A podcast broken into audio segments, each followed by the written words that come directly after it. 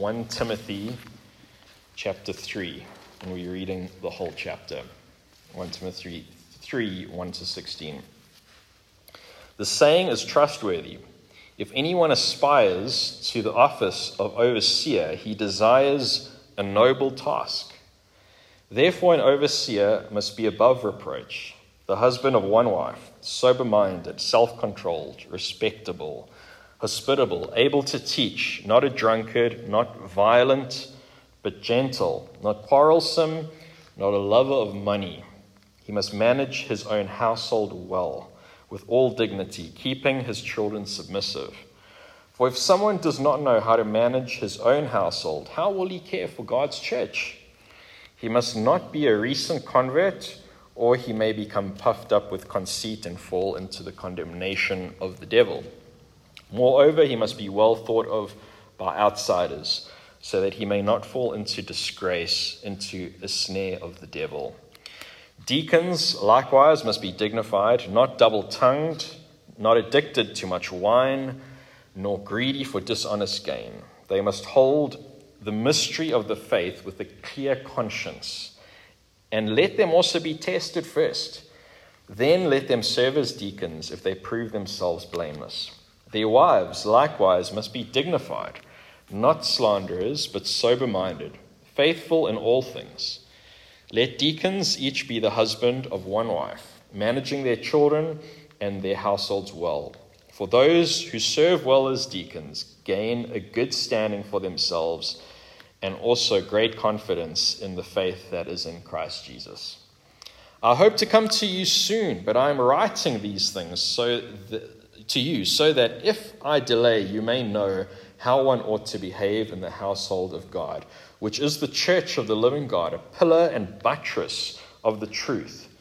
Great indeed, we confess, is the mystery of godliness. He was manifested in the flesh, vindicated by the Spirit, seen by angels, proclaimed among the nations, believed on in the world, taken up in glory. This is God's holy, inspired, and inerrant word.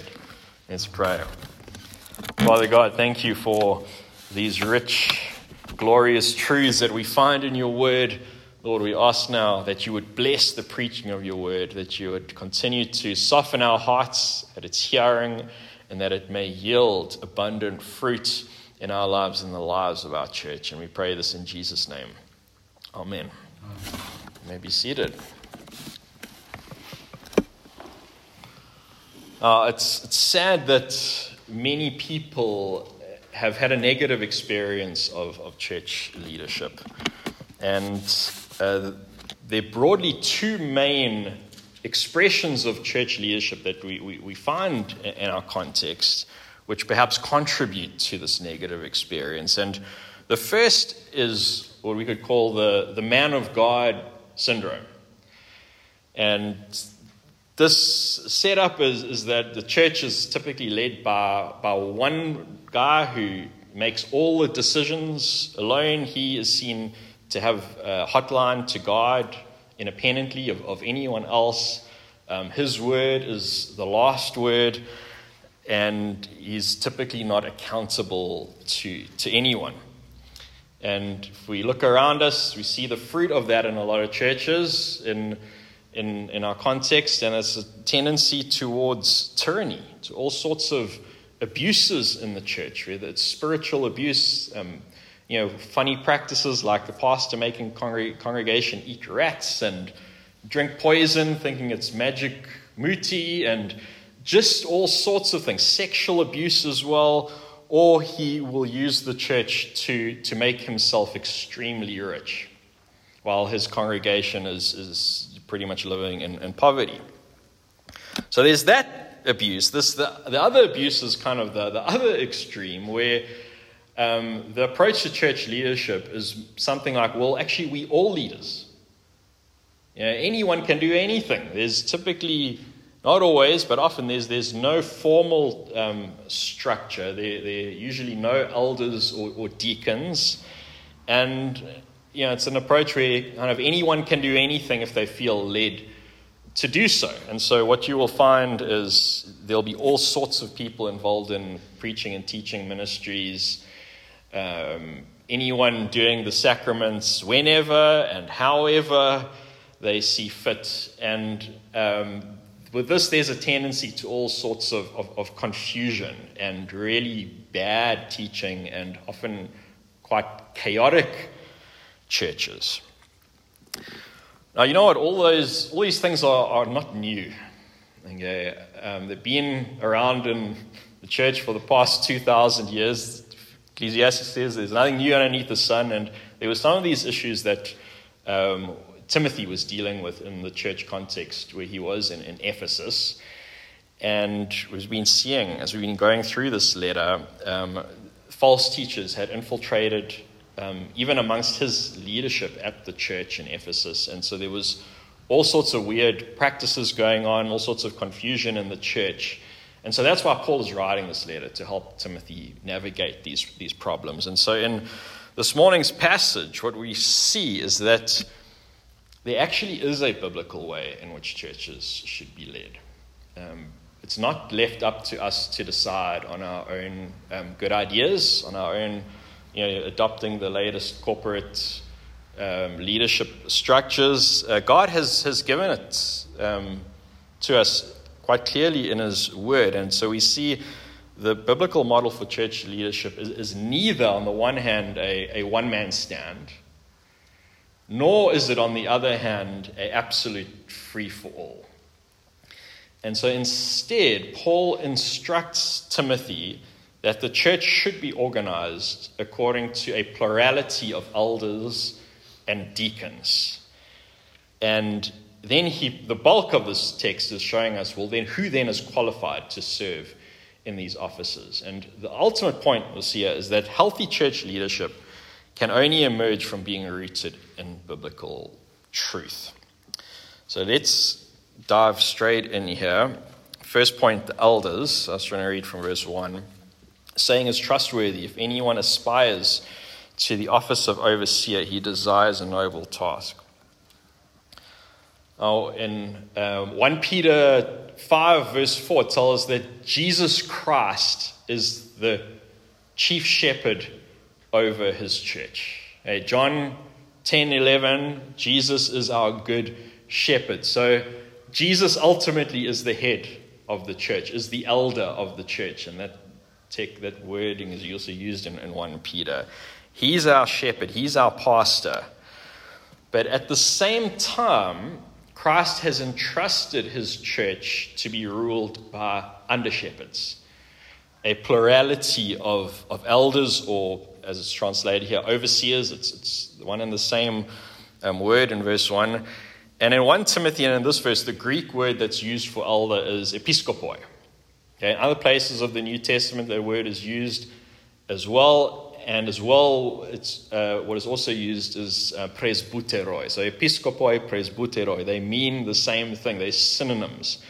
So presbyteroi is where we get Presbyterian from. So we are Presbyterian church means we, one of our marks is that we our leadership is based on a plurality of elders, and that's what it's getting to here.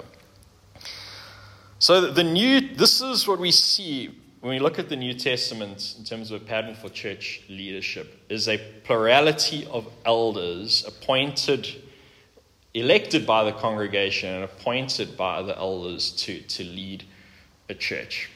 Now, perhaps you, you, you're sitting here thinking, well, that's not quite what we see in, in our little church here in Coventry Waterfall yet. And you would be correct to make that assumption. Okay, our church is in a unique situation. Uh, it's been planted out of nothing. We didn't have a mother church to send a whole group from, which would have been the ideal and would have been amazing. Um, and at the moment, I'm the only ordained elder in, in the church. And that's very much a temporary arrangement. We've been working towards a um, you know, plurality of elders, and we still are. But in the meantime, we have a leadership team in place. So it's not just me making the decisions. Um, and also, our church doesn't just exist in isolation. We are part of, of a presbytery. In other words, um, we're connected to other churches. Um, it's a higher, presbytery is a higher court of, of the church, which is formed of um, other elders, which represent other churches in our denomination. And so there's accountability baked into the system. And that's certainly what we see in the New Testament. Like Acts fifteen is an example of a, a presbytery in action, rep- elders representing all the churches of the region coming together to decide on, um, to sort out issues of church discipline and um, doctrine and, you know, making sure that the, the church is, is being governed properly. Now, we saw earlier in First Timothy one, if you haven't listened to the, the earlier sermons, they are available on our podcast. I'd encourage you to, to go and listen to them so you can catch up. Um, we, it starts off in chapter one with Paul, well, looking at Paul's uh, apostolic credentials. And we saw there that the offices of apostle and, and prophet were extraordinary offices, meaning that they've they've served their purpose in the early church by laying the foundation of the church. And that's what Ephesians two twenty verse uh, says. And what's the nature of that foundation?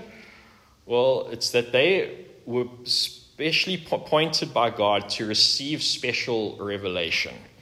And that special revelation we have now in form of the, the New Testament and Old Testament canon, if you count the prophets, Old Testament prophets too. And so because they've fulfilled their purpose, and because even Paul said he was the last apostle, and because the, the requirement for being an apostle is that you witness, had to witness the resurrection of Christ, it means that the office of apostle no longer exists. So the church is no longer led by apostles and prophets. Okay, um, we are an apostolic church, as the, the creeds tell us, because we believe in the apostolic gospel, the gospel that was passed down to us by the apostles. But we do not have a modern-day apostles. Instead, the church is now led by ordinary office, the ordinary office of the elder and the pastor. And this transition is even evident within the New Testament canon. Okay, Paul, you know, was an apostle. And one of his successors was Timothy. Now, you would expect if the apostolic line continued that Timothy would be an apostle too. Well, he wasn't. He was a pastor. He was an elder. So a pastor is one among many elders in a church. He has the same authority as other elders um, to lead the church together in, in a team. And the function of the elders is primarily the, the ministry of the word and sacrament, as we're going to enjoy later.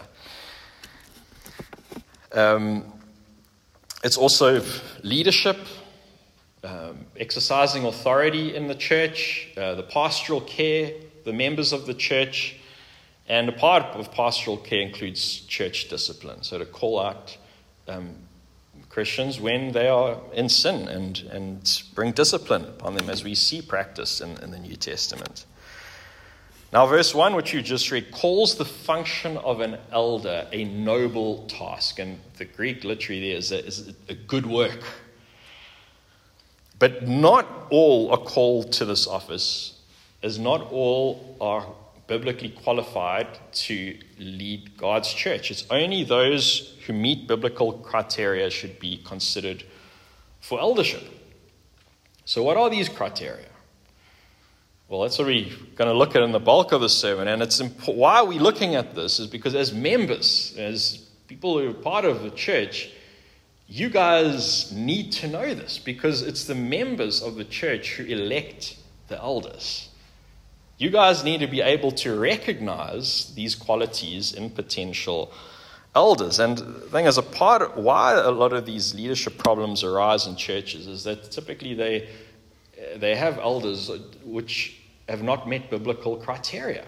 That's half the problem. They want to just put in a, the successful businessman in the congregation, um, somebody with kind of, they recognize some worldly leadership attributes, a strong man, and you know, he must be an elder, with, with you know, ignoring all these biblical um, requirements. So let's dive in and see what the Bible instructs us here. So let me read from verse two Therefore, an overseer must be above reproach, the husband of one wife, sober-minded, self-controlled, respectable, hospitable, able to teach, not a drunkard, not violent, but gentle, not quarrelsome, not a lover of money. He must manage his own household well with all dignity, keeping his children submissive. For if someone does not know how to manage his own household, how will he care for God's church? He must not be a recent convert, or he may become puffed up with conceit and fall into the condemnation of the devil. Moreover, he must be well thought of by outsiders so that he may not fall into disgrace and to a snare of the devil.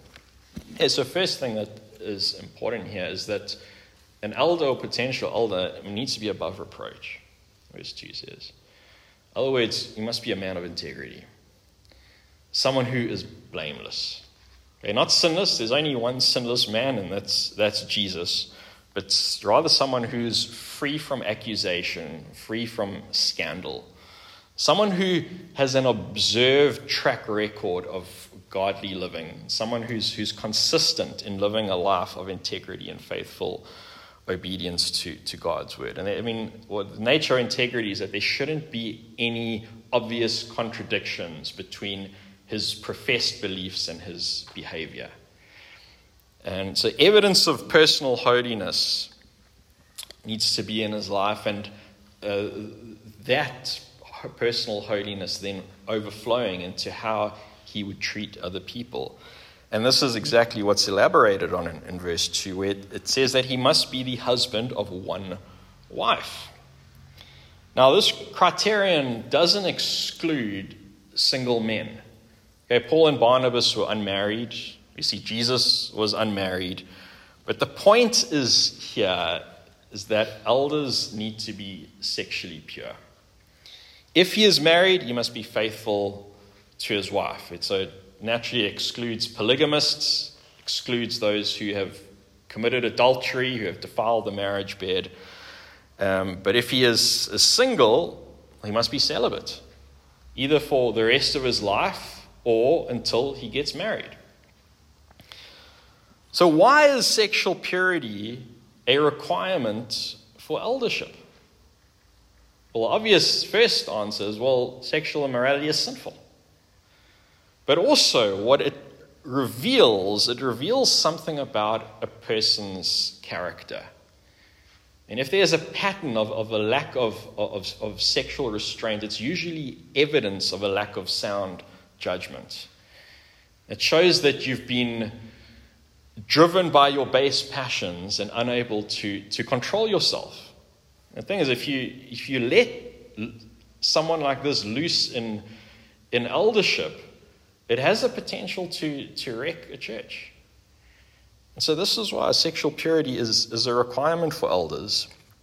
And instead, as elders are to be, as verse two carries on to say, sober-minded, self-controlled, respectable.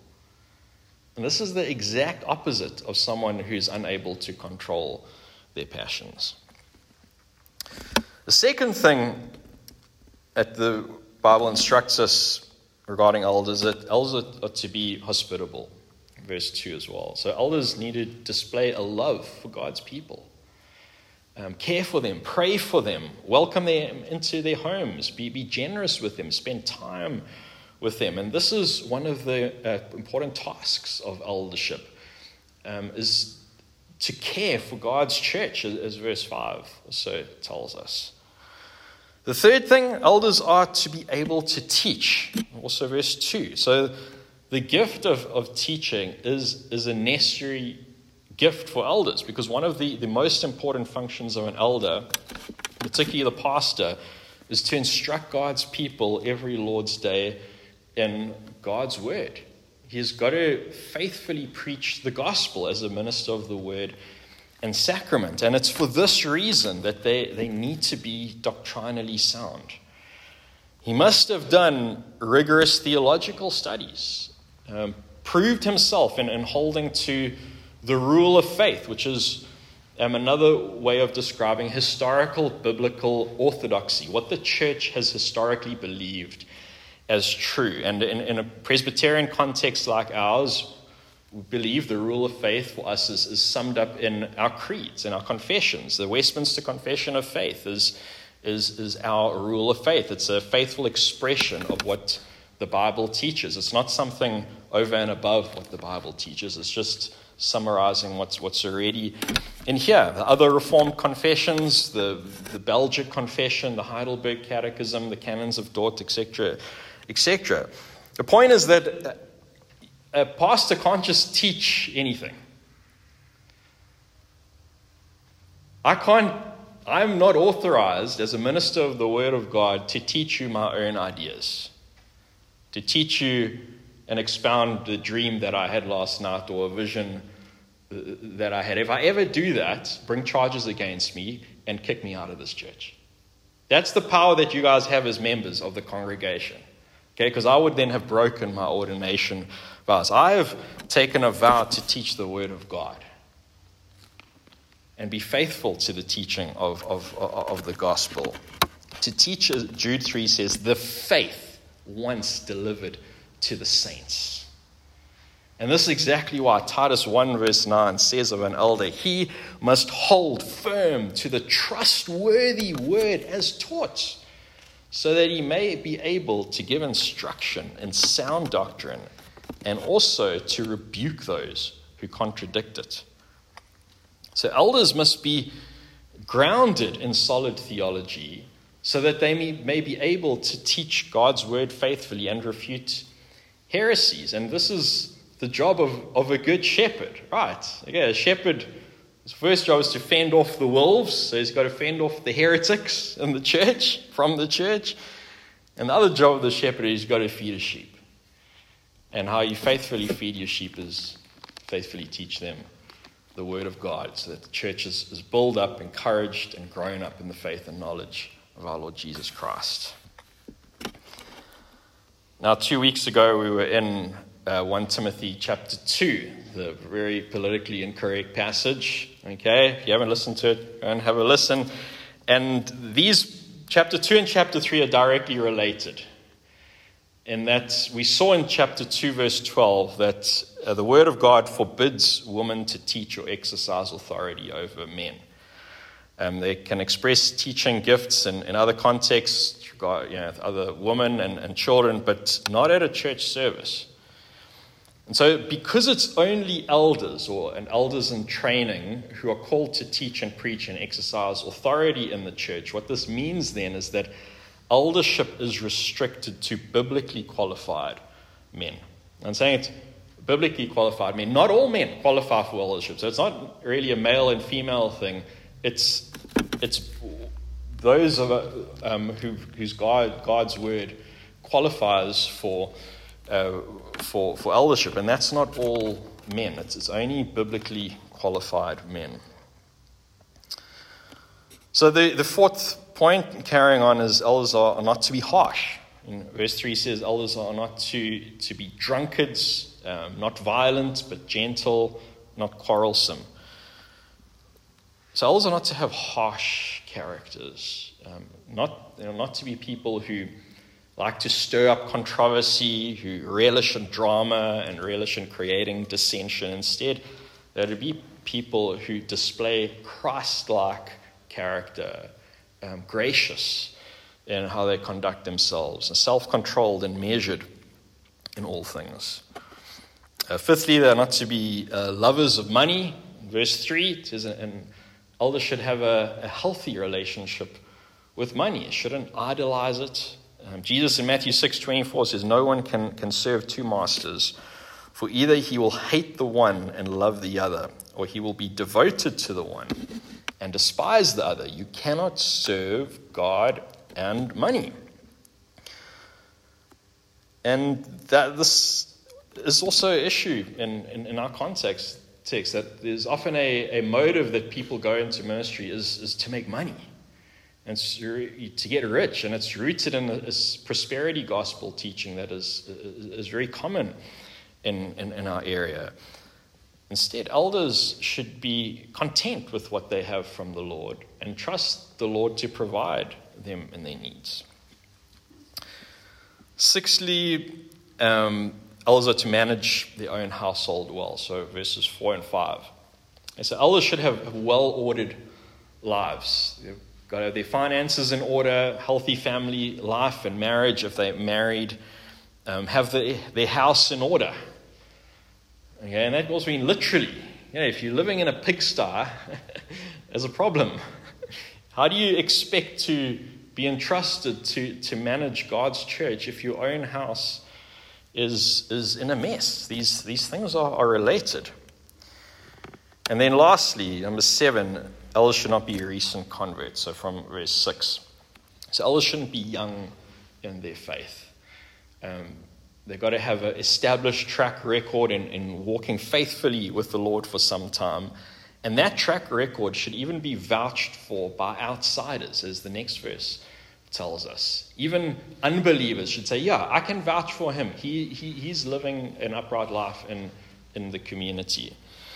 So essentially, we shouldn't rush people into eldership. Um, allow them to be tested first, and that's what you know, it says of the deacons later. Um, first, see evidence of godly life demonstrated in, in character and in, in doctrine. And as we push people into eldership too soon, if they're too young in their faith, you know, there's a possibility, big possibility that you set them up for failure and they fall into disgrace, and in verse seven, into the snare of the devil. So bring us to the second point now from verse eight, where um, Paul shifts from looking at elders to, to deacons. And so verse eight and nine says, deacons likewise must be dignified, not double-tongued, not addicted to much wine, not greedy for dishonest gain. They must hold the mystery of faith with a clear conscience. So you see here the, the second office in the church is the, the office of, of deacon. The Greek word for deacon is diakonai. Deacons is diakonai. And diakonai just means... on the one hand, it just means someone who serves, a servant, or it can also refer to the, the office of, of deacon. And we see here that deacons are distinguished from elders in that they do not have the responsibility to teach or exercise any leadership authority over God's church like the elders are, are called to do. So what do deacons do? Well, like their name suggests, the deacons are to serve the church. And the office of deacon was established in Acts chapter six, verses one to six. And there we see that um, they're established with the purpose to serve the widows in the church, to, to look after their, their physical needs in order that the apostles and the elders of the church could devote themselves to, to prayer and the ministry of the word. So from that, we see that deacons have the responsibility to care for the, the practical needs of the church. And how that's been performed traditionally in, in many churches is that deacons have had the responsibility to care for the poor in the church, be involved in mercy ministries, uh, organize meals for the sick and the burdened, um, perform the various administrative tasks in the church, the church finances, or looking after the property. But now, like with elders, not everyone is called to be a deacon. Yeah, there's we given biblical criteria here in, in these verses. And the criteria are actually very similar to that of, of elder. Um, calls for a life of integrity, godly character, and sound doctrine. Okay, in verse nine, they you know they need to hold to the mystery of, of faith, and also have their household in order. The only thing that's missing in the, the biblical requirements for deacon compared to elders is that they don't need to have teaching gifts, and they don't need to have pastoral and leadership gifts, because those things are not the responsibility of, of the deacons. So, some may ask, can women be deacons? Verse eleven says, their wives likewise must be dignified, not slanderers, but sober-minded, faithful in all things. Now, in Greek, you can translate the word for woman, which is gunaikas, as either woman or wives. Okay, it can mean both. The other thing with this verse is that in the E S V, it's got their wives. Now, in the Greek, that there is not there. It is not present. It says wives or um, women. And so some therefore have seen um, ambiguity in this text. So you could translate it either way. You could translate as the E S V does, which is communicating something to the effect of that deacons' wives must be dignified, et cetera, et cetera. And that translation would probably fit better with the overall context, because the next verse talks about deacons being the husband of, of one wife. Um, we look at Acts six. You know, the first deacons that were called there, although were all they were all men, makes a text makes a point of, of saying that. So there is biblical support for male-only deacons. But on the other hand, what we see is that that verse could also be translated like this. Um, those women who are deacons must be dignified, et cetera, et cetera. And if we look at places like Romans sixteen, verse one, it tells us that Phoebe was a diakonos. So you could translate the of the church of Kenchreae. So you could translate that either as Phoebe was a, a servant in the church of Kenchreae, or you could say if Phoebe was a deacon in the church of, of Kenchreae, which lead, would lead to some arguing for women deacons. Now I would lean towards male-only office bearers, yet women being able to serve in diaconal teams and performing the functions of deacons. I mean, our denomination actually does allow for, for women deacons. Um, John Calvin, of all people, argued for women deacons too. Um, and the thing is, the nature of the office, we must understand, is very different to that of eldership. And there's a very good reason why, you know, the Bible has a male-only eldership, because of it's a teaching office and its authority is exercised in in that office. But that is not the case with the office of deacon. Deacons do not exercise authority. They do not rule. They do not teach. So really, there's no reason why women should should not be involved in, in deacons' ministry. And indeed, here in our church, some of you already are, whether you're calling yourself a deacon or not. I mean, whether it's making a meal for someone in the church, that that's an expression of a of a of deacons' ministry.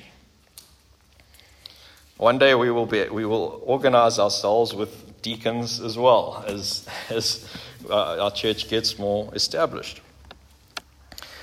Let's bring us to our final point: the mystery of godliness. Now, Paul concludes this passage by telling us the reason why he is writing these things in verse fourteen. So what things is he referring to? Well, it's what we've been hearing, instructions on how to order church leadership. Well, what is his reason? Well, verse fifteen says that so that you may know how one ought to behave in the household of God, which is the church of the living God, a pillar and buttress of the truth. So what's the reason for him writing these things? Well, that we may behave properly in the church, that we may enjoy a healthy church life and and um, biblical expression of, of church leadership rooted in, in God's truth. And the church is the one place on earth where God's truth, or the gospel, is proclaimed. In fact, one of the, the marks of the true church is that the gospel is faithfully preached. And this is what Paul calls here the mystery of godliness. And what is the nature of this mystery that has been entrusted to the church? Is it based on some subjective feelings, some hidden revelation that one can discern through through new prophetic gifts, through dreams and visions? No. It's rooted in the objective truth of the gospel of Jesus Christ himself. And that's exactly what he lifts up here in this glorious verse sixteen. Is he was manifested in the flesh.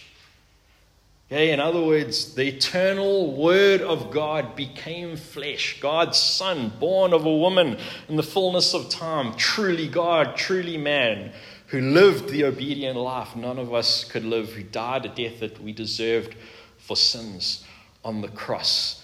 the truth of the incarnation and um, the Jesus' atonement on the cross. And it carries on.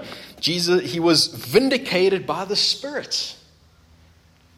Hey, this is language that's echoed in places like First Peter five and so Romans eight verse one, that it's talking about Christ's resurrection. He was raised from the dead on the third day.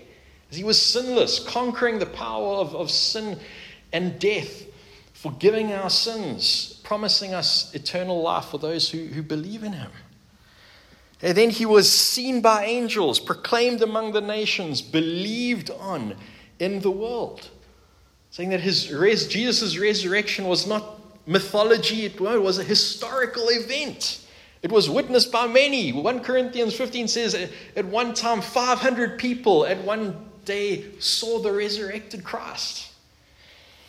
And it, his resurrection was proclaimed by his disciples among the nations. The church was established in the world, and where many have believed his, this truth. And then finally, Jesus was taken up in glory. It's describing the ascension of Jesus into heaven, that he ascended on the clouds of glory, where now he is seated at the right hand of the Father, ruling in all power and majesty and strength.